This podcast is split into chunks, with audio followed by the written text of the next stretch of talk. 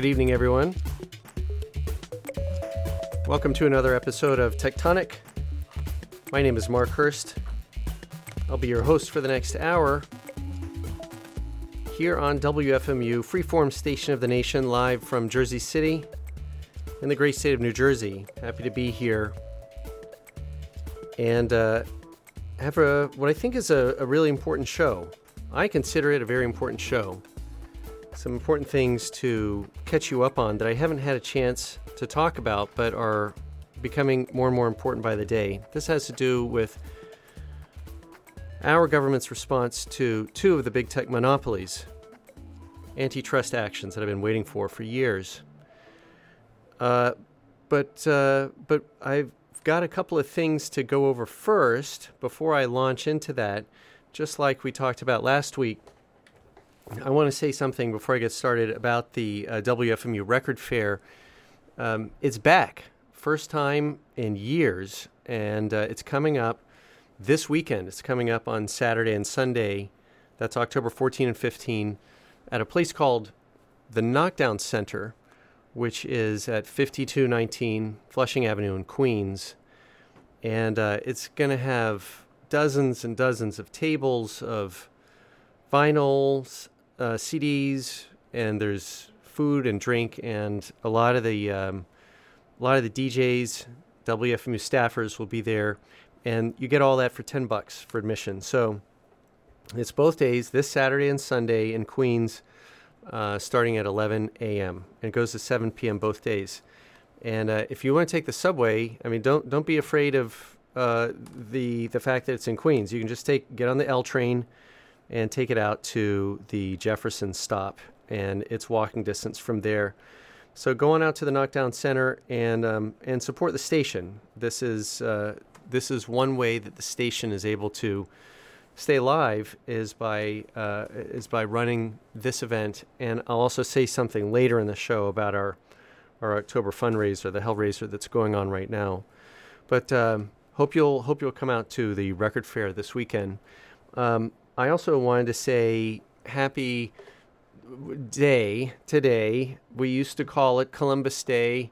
Some people still do. A lot of people now call it Indigenous Peoples Day. Uh, and in fact, that's the official observation most of the US now. And one thing I learned today is that in two states, South Dakota and Oklahoma, it's called Native American Day. Did not know that. And in uh, Hawaii, it's called Discoverers Day. And in Alabama, it's called American Indian Heritage Day. So, whichever one of those that I just mentioned you're celebrating, happy that day. Uh, and I, I hope you have hope you have a good celebration of whatever it is. But I guess we'll go with Indigenous Peoples Day because that is the uh, the most common uh, officially recognized one. So let's let's move on, shall we? By the way, if you want to if you want to chat during this show, uh, you can go to wfmu.org, click playlist and comments, and there are some Techtonic fans already commenting there on the board. And if you are listening to a podcast or archive version of this show in the future, you can go to the uh, the Techtonic website. That's at techtonic.fm, T E C H tonic.fm, and click the playlist link for today's show, which is October 9, 2023. And you can read the uh, considerable amount of material that I've posted for you for your reading edification, and you can, below that, in the future, you will see the comments that your fellow listeners have posted throughout the show. I cannot easily be on the uh, comment board during the show because I'm talking, and it's really, really hard to read comments and write a comment and say something on a completely different topic all at the same time. So, although I do have one eye on the comment board as I'm speaking. So, let's get to the main event. Um, there is something happening on the internet, or rather, that the government is taking an action against two companies on the, on the internet that is massively important, and it's getting some coverage uh, in national news. It's not like it's being ignored, but just generally in the public awareness of what's happening, uh, it's much, much less awareness than it deserves. And that's why I have been meaning to reserve a show just for this. And this is the antitrust actions that the US government is is running right now against two of the big tech monopolies. One is Google, also known as Alphabet, but I'm just going to call it Google um, during this show, and the other is Amazon. So the the Google uh, there's a Google trial going on right now that is being prosecuted by the Department of Justice, and there is a lawsuit, not yet a trial, that has been uh, that has been launched against Amazon by uh, by the U.S. government um, that is is being represented by the Federal Trade Commission, the FTC, which is run by Lina Khan. So you've got the DOJ on one side, and you've got the FTC on another side, going over going after respectively Google and Amazon. This this is really good news. I mean, at a very uh, difficult moment in world news right now, which I'm not going to get into all of that, but at a, at a, and and you know, week to week, just my own purview here on the show is just news and perspectives and as of last week off Broadway plays that have to do with the tech industry. That's that's what I cover here on Techtonic. Just within that narrow frame, there's a lot of bad news week to week, but I want to highlight that there is good news around the tech industry right now, and that is that the government has put together two very good responses to the um, unethical behavior, the uh, the deceptive behavior, and the uh, exploitative, rapacious business models of Google and Amazon. That's very good news that something is happening there. So you should you should feel good about that.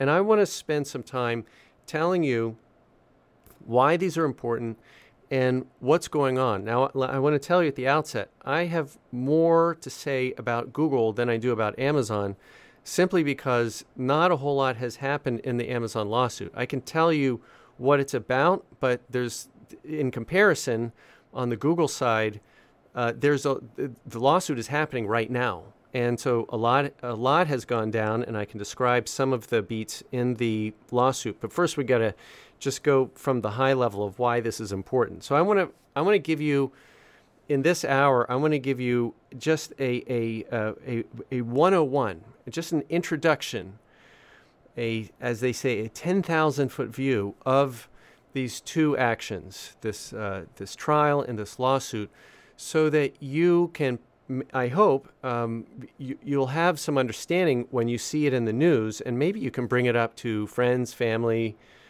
uh, coworkers, so that you can spread the word about this happening. Because the the more people pay attention to what's happening, the I think the better chance we, the people, the the users or the people being used by these companies have a chance to really push back and fight for something better that is uh, that's that's more ethical and much, more just on the internet. Okay, so first let's dive into Google. Okay, now Matt Stoller uh, had a had a really good, I think, uh, entry thought or entry comment as we launch into this which I've posted on the playlist. Again, the playlist is at wfmu.org. Click playlists and comments. and what Matt Stoller said, he, he writes the big newsletter, uh, and he's been covering antitrust, not just in tech, but in, in a lot of industries for years. And he writes The Google antitrust trial is so much more important than FTX, but compare the coverage.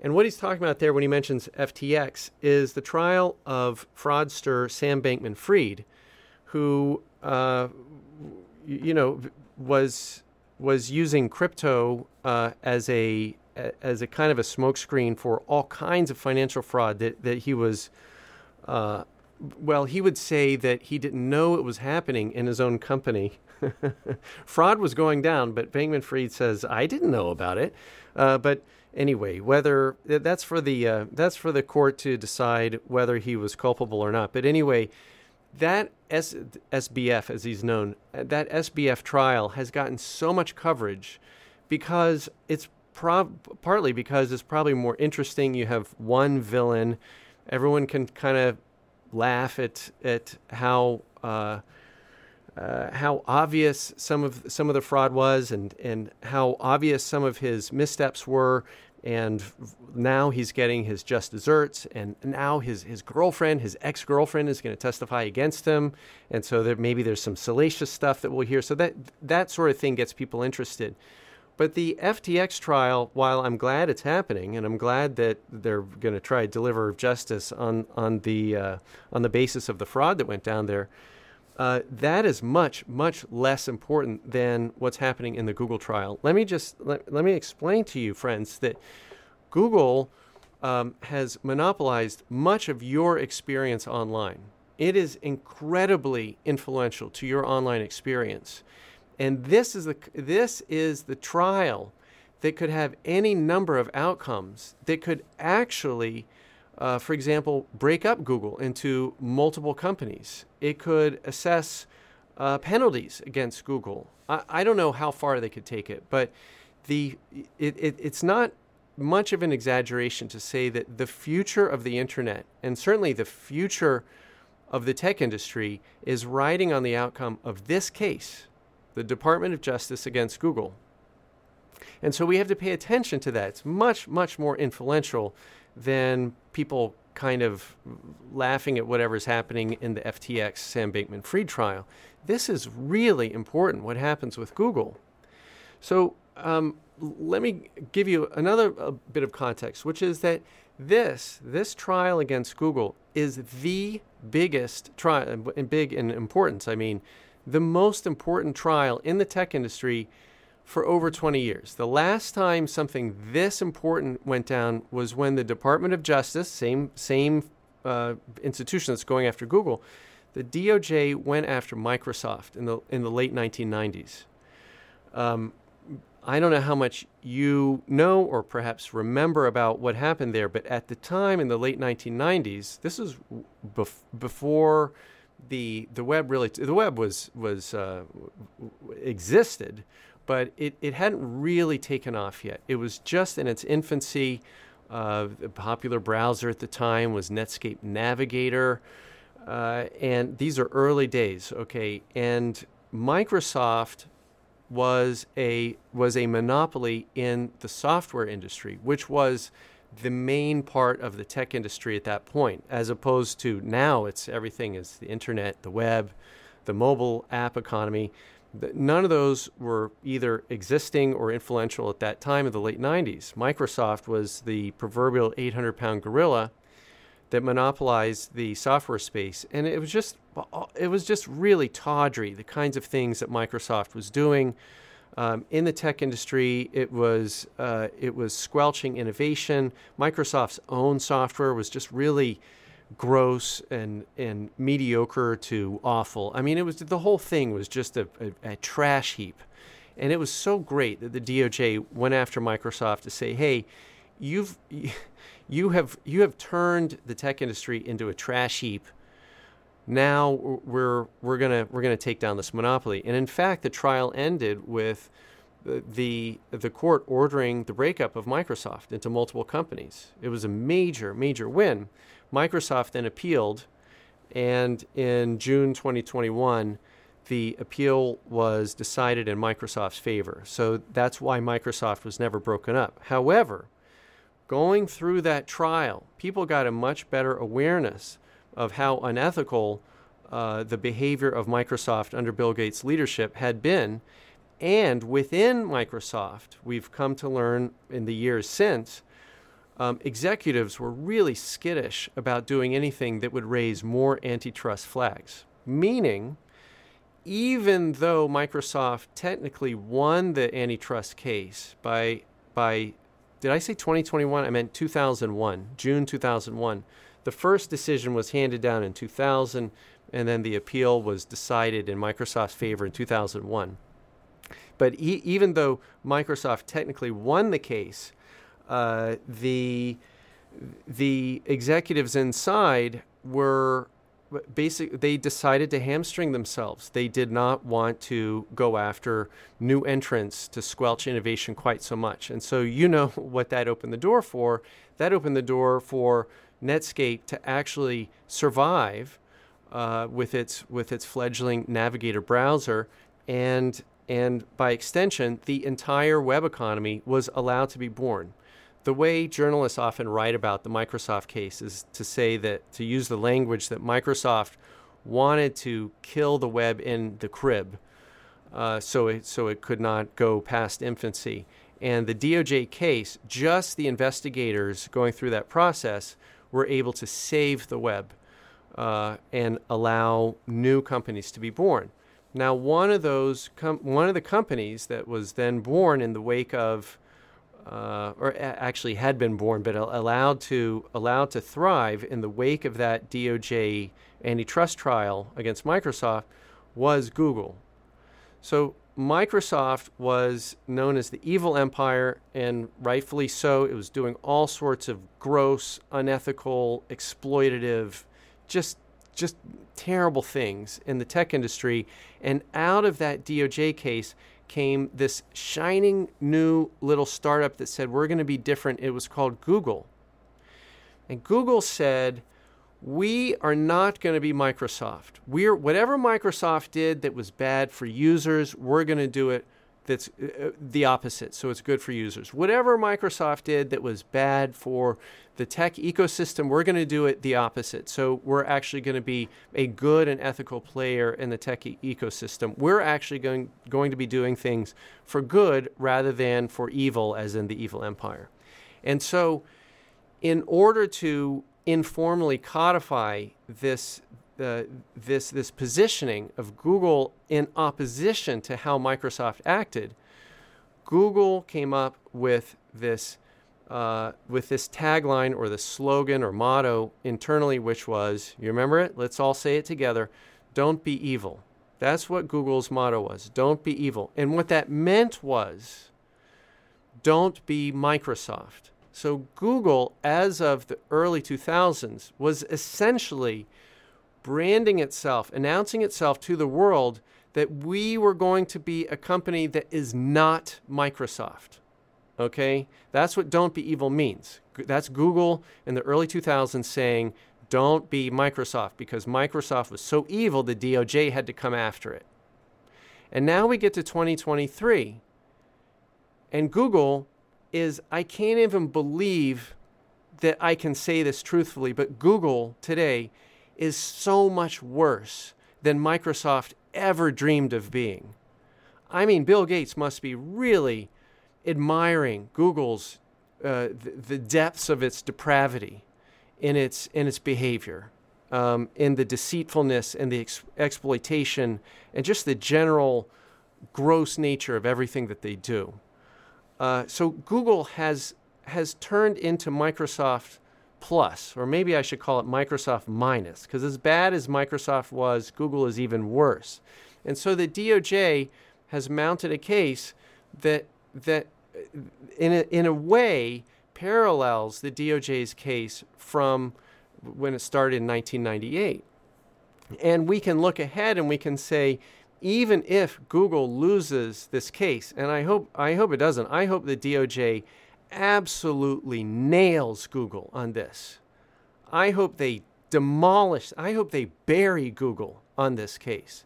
But even if Google scores a technical victory, there's also the very even then there's the very real possibility that Google, like Microsoft, will become nervous about doing anything that might trip another alarm of more antitrust behavior. And so they might be forced into some caution that turns them against their will into a less terrible company for some amount of time. And that might allow something good to be born, something actually good. And you, you know, I guess the cycle starts all over again. A startup will come out and say, well, don't be googly, you know, uh, or maybe they'll just use the original slogan and say, don't be evil.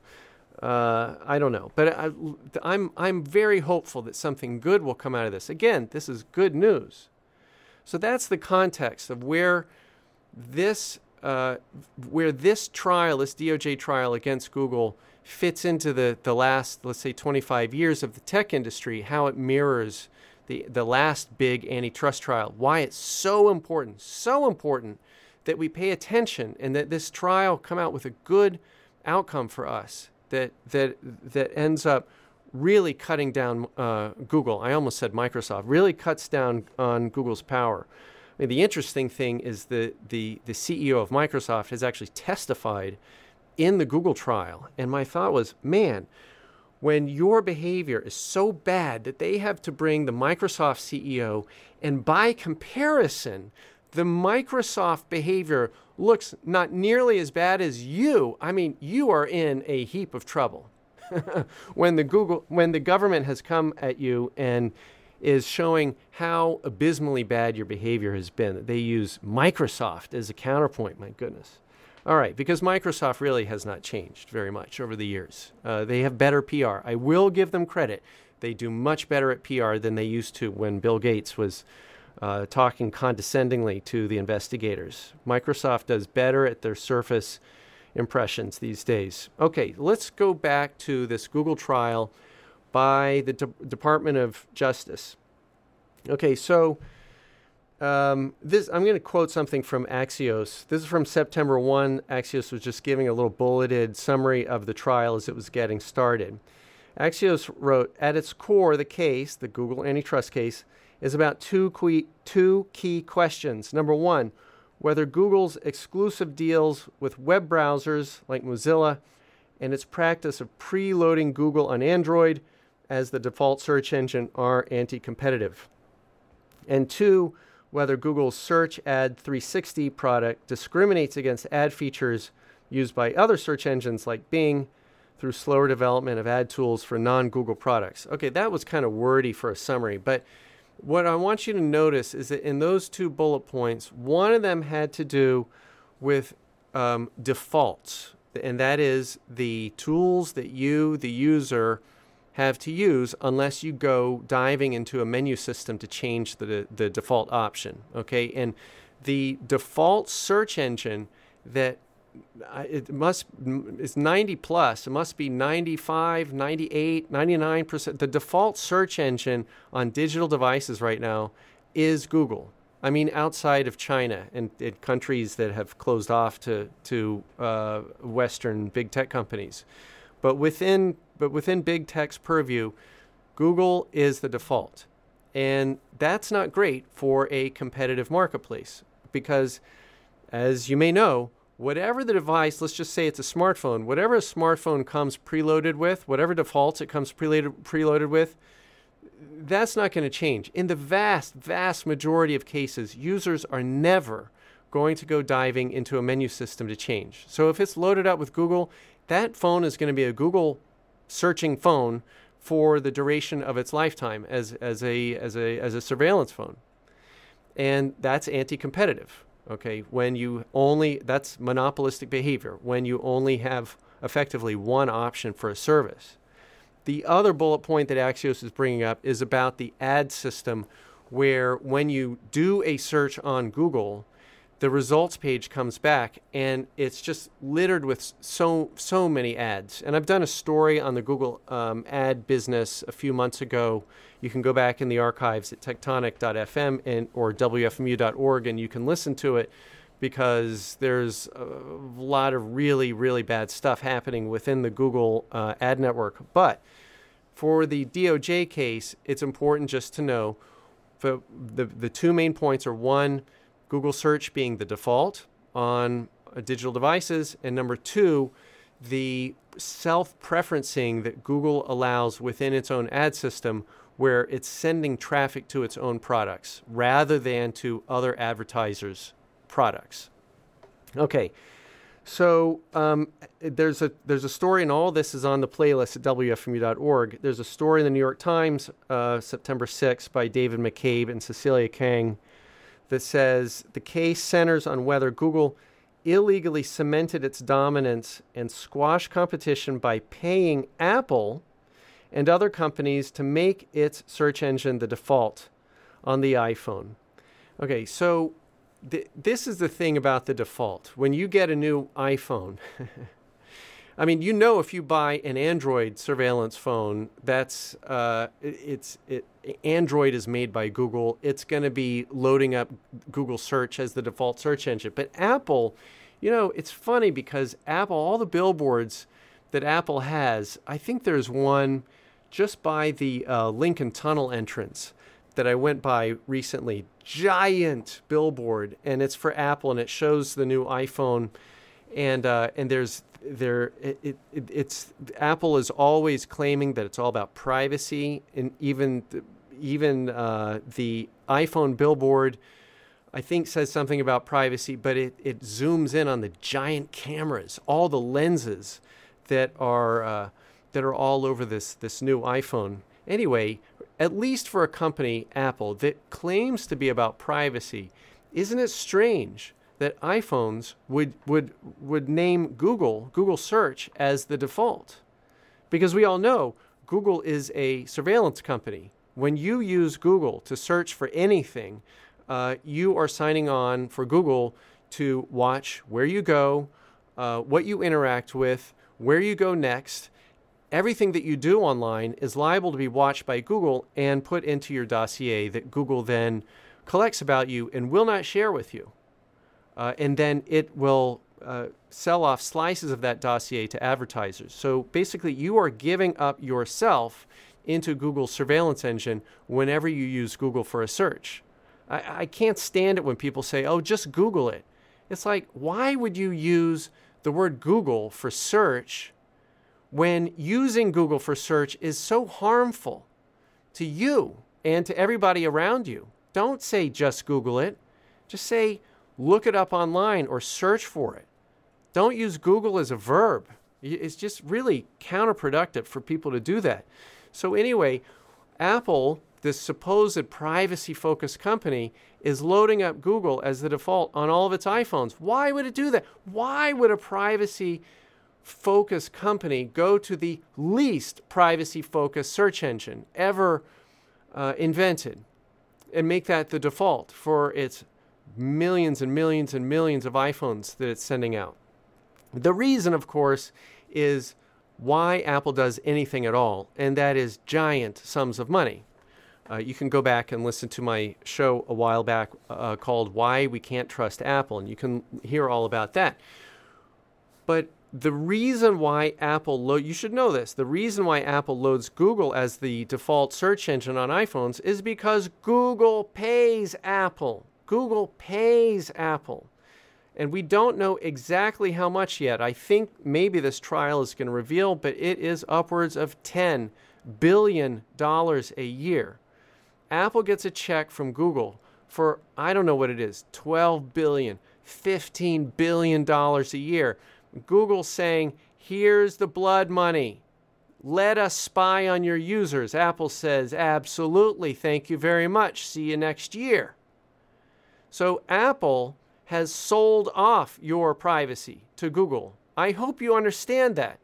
Apple, this supposed privacy focused, user focused company, has sold off your privacy by gladly accepting a check for over $10 billion per year to make Google Search the default search engine on its iPhone surveillance devices.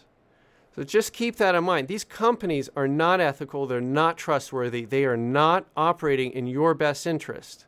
You can't trust Apple, you certainly cannot trust Google, you can't trust Amazon. I hope I have some enough time to get to the FTC lawsuit to get into that. You certainly can't trust Microsoft, you can't trust Facebook, you can't trust any of these guys. They're growth at any cost. They will do anything. They will sell anything. They will say they will lie about anything in order to keep up their growth. That's what they're doing to you. Don't say Google it. Say search for it and look for some other engine. Don't use Google. Get off Google. So in in the beginning stages of this DOJ trial against Google, it was really weird because Google, which is all about surveillance and spying on people, suddenly said, "Oh no, we want our privacy you can't, you can't allow people to see the trial. We don't want the public to know what's going on in the trial, and we don't want you to release any of the documents. You have to understand, This is a, this is a lawsuit by the citizens of the U.S. against a, a harmful monopoly. Okay? The DOJ is our representatives.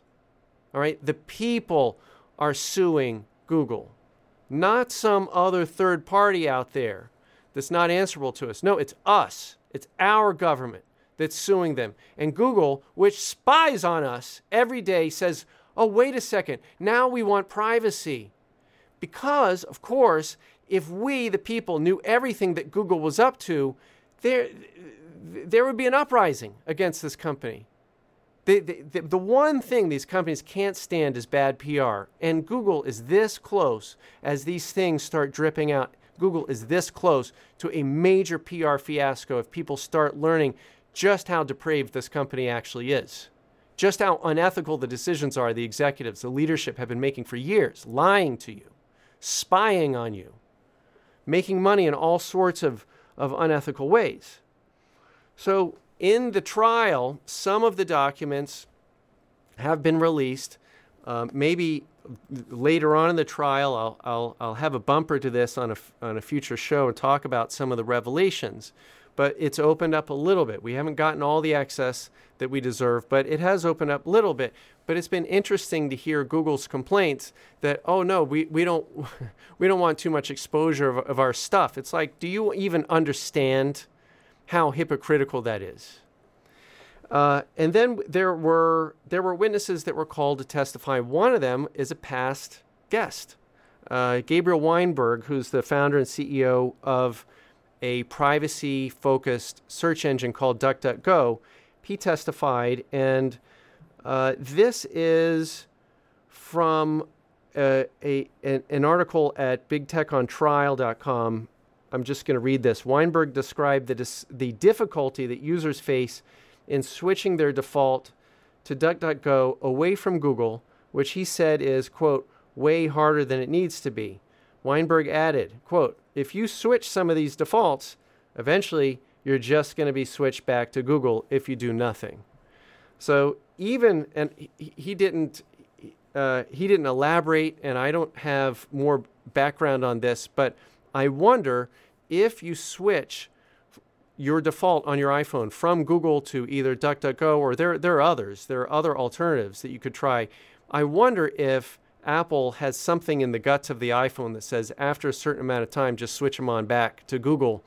And uh, with that little dark pattern, they're able to charge Google an extra billion. I have no idea. But anyway, there is some sort of setting that Weinberg is asserting uh, gets switched back outside of the user's wishes. There was uh, a New York Times story from September 20 with the headline Google says switching away from its search engine is easy. It's not. And that's one worth reading. This is the New York Times and uh, really detailing how hard it is for people to even find the default switch in the first place and then to make it switch away from Google. Google is paying Apple a lot of money to, uh, to buy off your privacy off of your Apple iPhone surveillance device. And so Apple is doing its job. It got paid over $10 billion. It's making it hard for you to switch the default. That's what that's one of the main things this trial is about. Uh, let's see. There was one other thing that I wanted to say about search, and that is there was a Wired article from October 2nd called How Google Alters Search Queries to Get at Your Wallet. This was uh, really a blockbuster article. It got a lot of attention, a lot of sharing on Mastodon, uh, which is a social network I use now. And it was talking about how Google, this, this article asserts, alleges, that Google is even more unethical than we had even imagined in its Google search. It alleges that Google actually manipulates your search query after you type it in. Let me read you a little bit of this. When you enter a query, that is to say, when you type in something to search on Google, you might expect a search engine to incorporate synonyms into the algorithm, as well as text phrase pairings in natural language processing. But Google went further, actually altering queries to generate more commercial results. Okay, so for example, let's say you this is the Wired article. Say you search for children's clothing. Okay, those two words, children's clothing. Google converts it without your knowledge to a search for Nikolai brand kidswear. I guess Nikolai is a is a brand of kidswear. So Google s- converts your query, children's clothing, without your knowledge, to a search for Nikolai brand kidswear, making a behind the scenes substitution of your actual query with a different query that just happens to generate more money for the company and will generate results you weren't searching for at all. It's not possible for you to opt out of the substitution. If you don't get the results you want and you try to refine your query, you're wasting your time. This is a twisted shopping mall you can't escape. And later on in the article, it says the next time you Google, again, the verb, let's say use Google, or let's say, unfortunately, end up using Google, remember that you're getting search results that have been skewed, not to help you find what you're looking for, but to boost the company's profits. Okay, so that was published on Wired.com on October 2nd, not that long ago, just a week ago. I've put the link to that where the article was on the playlist. If you go to WFMU.org, click playlist and comments, you can click that link. You will not see the article. The article's been taken down by Wired with no real explanation. It says a note from Wired leadership. After careful review of the op ed, how Google alters search queries to get at your wallet, and relevant material provided to us following its publication, notice they don't say who provided it, they just say material provided to us, passive voice. Following its publication, Wired editorial leadership has determined that the story does not meet our editorial standards. It has been removed. Huh. I wonder who might have complained. No explanation. no, uh, no other detail. No bullet point of, you know, no correction. No, well, the article alleges this and that's not true because, and you know, we're going to cite these other factual bases. Nothing. Very strange.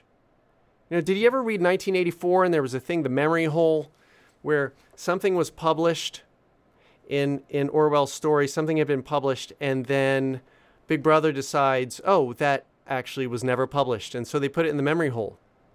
So there's they don't even give you a link to go read the original article that was apparently so offensive and so uh, you know out of mind uh, dangerous that they can't even let you read what it was. All it says is there used to be an article here.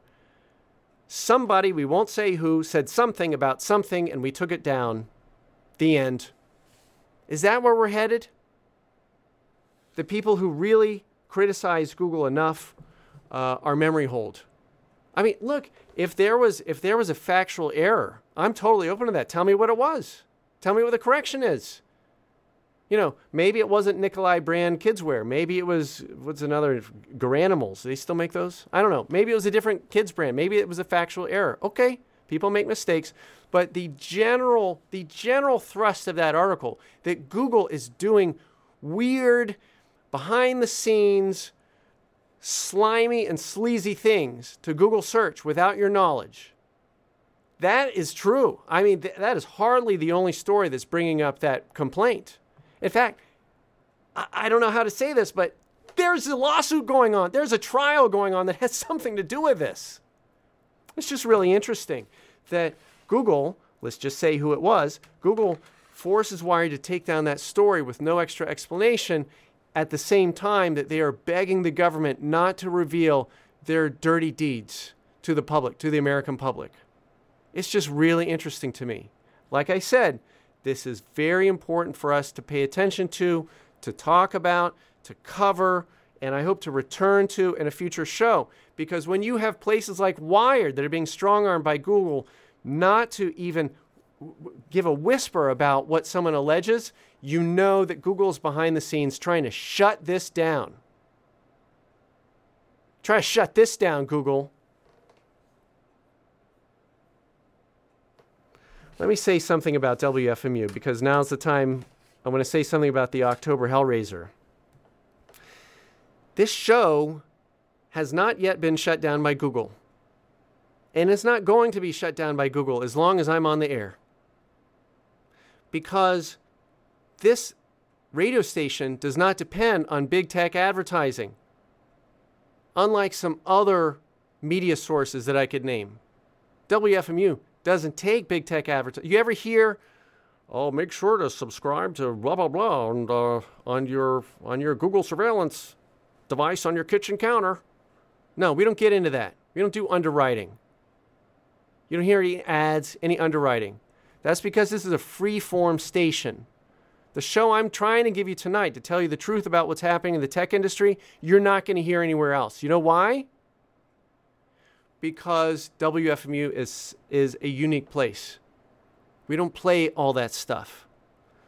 The reason this radio station is alive and continues to bring you the, the, the best programming that you can find from any radio station is because of your support, listener support. It's because of your donations, your pledges. Okay. So if you find this helpful, you and you have a couple of extra dollars. I know some people just simply don't have the financial wherewithal at the moment. I understand that. But if you have the financial ability to support this station and you find this show helpful, or you find other shows on, on the schedule helpful, you need to go to WFMU.org. You need to pledge. And I, I, I make one pitch a show for the month of October as part of our, our uh, month, our October fundraiser. It's called the Hellraiser. I make one pitch. Um, and this is it, friends. If this is important for you to be able to have a source that tries to tell you the truth about how these, these tech giants are screwing around with your internet, you got to make that donation. You got to go to WFMU.org. Click the pledge widget, put in a few dollars or put in a lot of dollars. This is how this show works is through your support at WFMU. Um, I'm a volunteer. Okay, so you're not paying me anything. You you are paying everybody on on air is a volunteer.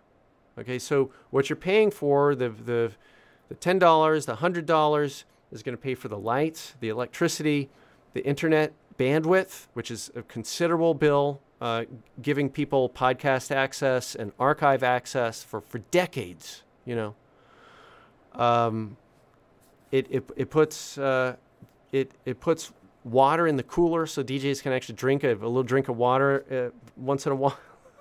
you know, these are important these are important, and this this uh, radio station runs on a shoestring budget, so your money's going to go a long way. So I hope that if you're finding this show helpful, either this episode or just Techtonic in general, go to wfmu.org, click that widget.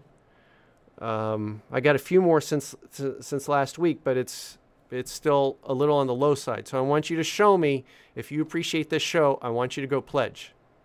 All right, that's all I'm going to say about that. I want to um, before I run into a little bit on Amazon, I want to play you a little, just as a palate cleanser, I want to play you a little commercial from back when technology was not so screamingly horrible all the time. Uh, when it actually was kind of fun, and there were actual TV commercials about how fun technology could be. This is a, a 30 second spot for, well, you'll figure out who it is, and I'll, and I'll be right back. You wanna play Berserk? You're on. Hey, where you going? The video! You can't play Berserk at home. Yeah, you can. Atari! It's Berserk inside an electric maze where robots shoot with electric rays. Take that, turkey! So look out, don't get trapped or you might get zapped. Berserk is here from Atari. Can you beat that? And only for systems from Atari. Have you played Atari today? Have you played Atari today? Well, um, I have not, but I do remember playing on the Atari 2600 when it came out. And there's a bunch of these old TV commercials for Atari, and they all have that that um, musical tagline at the end. Have you played Atari today? That was kind of fun. You know what's what is the worst thing that's going to happen if a kid plays Berserk with his grandmother. Uh, let's be honest, not many grandmothers were playing Berserk back in those days. But these days, plenty of grandmothers play video games. And if they were as innocent and um, non surveilling as those early games on the Atari, it would be a lot more fun. Alas, the tech industry is dominated by unethical monsters, these monopolistic giants, two of whom are in big trouble with us, the American people, the U.S. government, uh, our representatives. One being Google, the search monopoly, and the ad monopoly slash duopoly with Facebook, um, being being sued in trial right now uh, from the Department of Justice and the other, Amazon, a lawsuit that is not yet at trial, but it has uh, begun from the Federal Trade Commission, the FTC. By the way, if you're just tuning in, you're listening to Techtonic on WFMU. My name is Mark Hurst, and I'm around for another.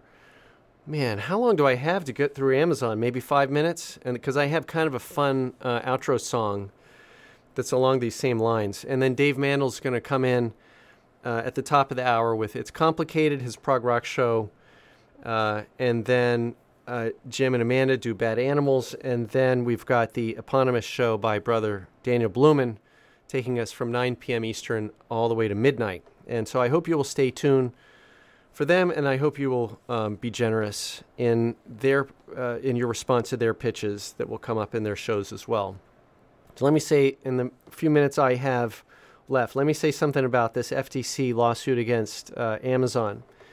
So, uh, FTC, and it's not, by the way, it's not just the FTC, it's the FTC and 17 states. Okay, so there, there's fed, on the federal level, the FTC, and on the state level, uh, the states, 17 of them, have joined forces to launch this lawsuit, this antitrust suit against Amazon for monopolization and unfair methods of competition, which is what mo- monopolies do. They act unfairly.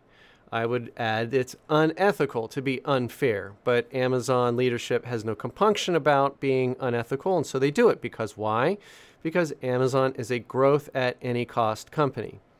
And now you can look at that and you can say, well, you know, okay, maybe they were unfair to some of their third party sellers. Maybe they are kind of exploitative to their warehouse workers. Maybe they are kind of terrible to localities where they have local governments signing NDAs um, before they, they create a really terrible deal to put in a, a, a, um, a data center, something I've covered on some past shows. Maybe they've done this, that, and the other thing that's kind of bad, but I really like Amazon because it's so convenient. That's what some people may say. Some of these other people out there, workers, uh, local governments, uh, third party sellers, maybe they're all being exploited and treated unfairly. But me, for me, it's so convenient to use Amazon, so I use it all the time. So, first, uh, leaving aside the obvious problem with that logical leap that you don't, you're not concerned about the exploitation of others, uh, because you know when a company is exploitative, eventually you're on the menu. Okay, so th- when they exploit workers, that means they're coming for you at some point. That's why you should never, if you have a choice, never support an exploitative company because they're coming for you. If if you're not already on the menu, you will be soon. You, you got to have empathy for other people when they're being mistreated by a company because you're going to be one of those people. Okay? So a- Amazon is exploitive in all these other ways that we've talked about on past shows. This uh, monopoly, this antitrust lawsuit from the FTC, is actually bringing up an additional set of concerns that show how you, the customer, are getting screwed by Amazon. Oh, you haven't heard? You thought Amazon was great. Oh, I've got my Amazon Prime subscription. I get free shipping, and it's so convenient. Do you not know how you've been had? Don't you understand the con?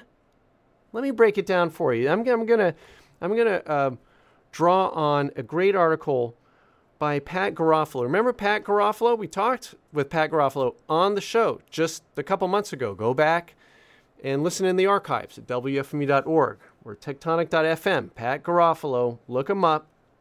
He writes a boondoggle newsletter, and on October 3rd, he wrote a, a piece called You Paid to Build Amazon's Monopoly Power. Yep. Basically, this whole con is for you to pay more and pay more and pay more so that Amazon can skim it and you won't have choices to buy from anybody else. You're going to have to pay inflated prices. That free shipping is not free shipping. It's not free shipping. You paid for the free shipping. You paid for it in inflated prices and now decreased choice. Okay, here's how it works. I'm almost out of time. Uh, the FTC has filed a high profile lawsuit against Amazon uh, alleging everything I just said. Uh, the heart of the case is the allegation that Amazon imposes a quote hidden tax on consumers and sellers that use its platform, raising prices as a way to mask that the free shipping promised to Amazon Prime subscribers is not really free at all. Why? Because listen, sellers, the third party sellers, they're not allowed to sell their products for lower prices elsewhere on the web, including on their own websites, or else they'll get punished by Amazon, basically buried. For instance, there's a recent case of an Amazon seller getting dinged just for lowering their cost by 5 cents on a non Amazon website. This all lead, this is Pat Garofalo. This all leads to Amazon collecting nearly half of what sellers on its platform make from a sale. Can you imagine? I was railing against Apple and Google with that mafia level tax of 30%. Amazon is skimming almost half of a sale from sellers. And since sellers, this Garofalo, and since sellers have to hand over all that to Amazon without lowering prices on other websites, you you, the consumer, you ultimately pay more than you would otherwise. Not just on Amazon, but across the internet. Okay, so do you understand now? Amazon is not a good deal for you. The free shipping is not free shipping. Prime is not a good deal. The sellers out there are being exploited. The workers are being exploited. Why would you want to do business with this company? Unless you don't have a choice. And I understand some people don't have a choice with some products, but a lot of products you do have a choice. You got to abandon Amazon. I hope the FTC buries this company, and you should hope that too, for the good of all of us. That's about the time I have for this evening. Oh man, you've been listening to the greatest radio station in the world, WFMU East Orange, WMFU Mount Hope in New York City and Rockland County, and 91.9 FM and online at WFMU.org. Hey, if you've got comments, I'm at mark at WFMU.org. Um, and I want you to stay tuned for Dave Mandel and It's Complicated. And I've got some homework for you. Until next time, friends, you know exactly what to do. Avoid Apple, abandon Amazon, forget Facebook, and whatever you do, get off Google. And as promised, I have kind of a fun uh, outro for you. This is uh, there was another TV commercial. Remember, I played the Atari TV commercial for you? There was another really peppy and catchy TV commercial back in the 1980s for Commodore. Remember the Commodore 64? Some of you do. And uh, it, it's um, is a song. It's a full song called "Keeping Up with Commodore." And there's this guy Anders Anders Enger Jensen, who has come up with a, a, a remix that I think just amplifies how fun this song is. So we're going to hear Keeping Up with Commodore by Anders Enger Jensen. And uh, hope you have a great week, everybody. And I'll see you next time. When it comes to video games, nobody compares to Atari. I find Intellivision more sophisticated and lifelike. Gentlemen, move over for my friend Commodore Home Computer System. Commodore does more than your machine. The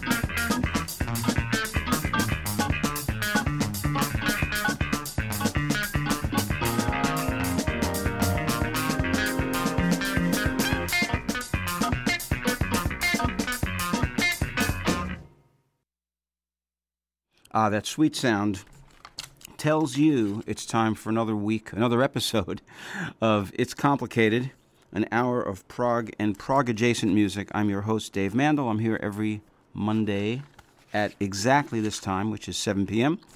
Thanks for joining me. So much, so very much good music for you tonight.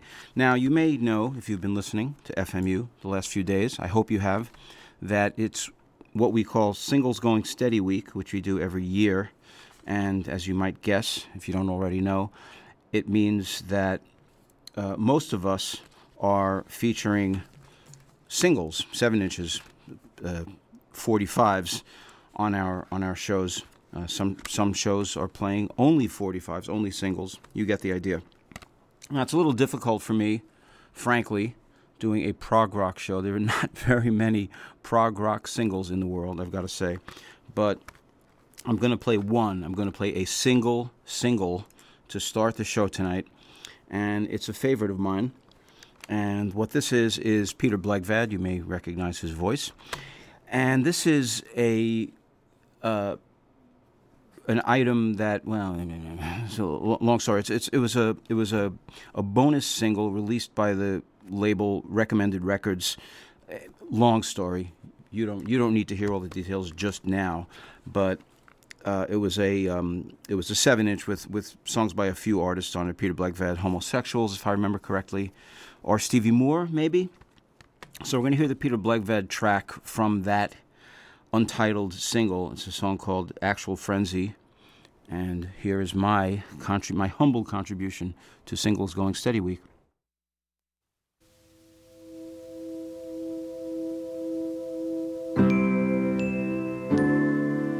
First, that a wheel like a mill wheel stands between two trees. Then, that the trees store a substance in their foliage, which they broadcast in installments to the wheel. Then, that this substance lubricates and nourishes the wheel and makes it turn. Then, that two men are walking inside the wheel. Then, that their walking turns it. Its turning forces them to be always walking. Then that the foliage blows green, then that the nourishment broadcast is envy, that if the wheel had what it wanted, it wouldn't turn and the men would not be walking. Then that even turning slowly, the wheel is emblem of a kind of frenzy. Then that a space extends to either side of trees and wheel and recedes to a horizon behind them. Then that much of this space is peopled. Then that the space advances to constitute a foreground, and that this foreground encompasses a pit. Then that certain people in the space are holding objects, then that in a space like this one, an object is the attribute of whoever bears it, just as saints in icons bear as attributes the implements which killed them. Then that in a space like this one, even a wheel like a mill wheel has an attribute, the continuous chain of buckets which it drives.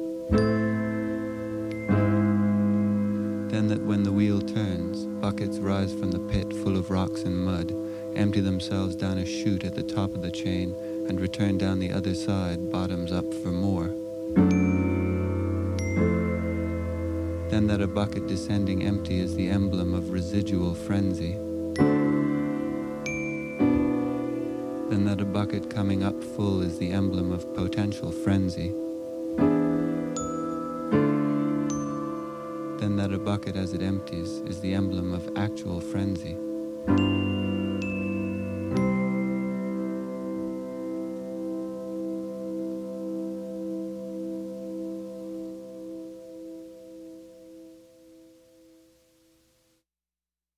Peter Blegvad, Actual Frenzy, a single or a track from a, I think a three track single. I think it was a one sided single, one sided seven inch that was released. It was just a special item that was put out by Recommended Records in the 80s. And it was also, it was later released. There's hope, there's hope, folks. It was later released, uh, included on the reissue of the P- Peter Blegvad album Downtime. The CD of Downtime by Peter Blegvad actually has that uh, included as a bonus track. So it is available out there somewhere if you're interested. So from from a from a single to the the anti single, we're going to hear a track. We're going to hear a really long track. I debated about playing this, but but you know, no no regrets, no doubts. We're going to forge ahead. We're going to hear something from a group called Komintern, Komintern with a K and they were a French group, French prog slash jazz group from the early 70s. And we're going to hear tr- I couldn't decide what track to, to play from this album, and I, I was leaning away from this piece I'm going to play because it's 16 and a half minutes. But I thought, you know what? What the heck? The door's locked here. No one, no one can come in and grab the laptop out of my hands. So we're going to go with it. This is a really great track from uh, from an album, again, from the group, French group Komintern, Komintern with a K. The album is called La Bal du Rat Mort, and uh, approximately, and uh, 16 and a half minutes of French wonderfulness. Here it is.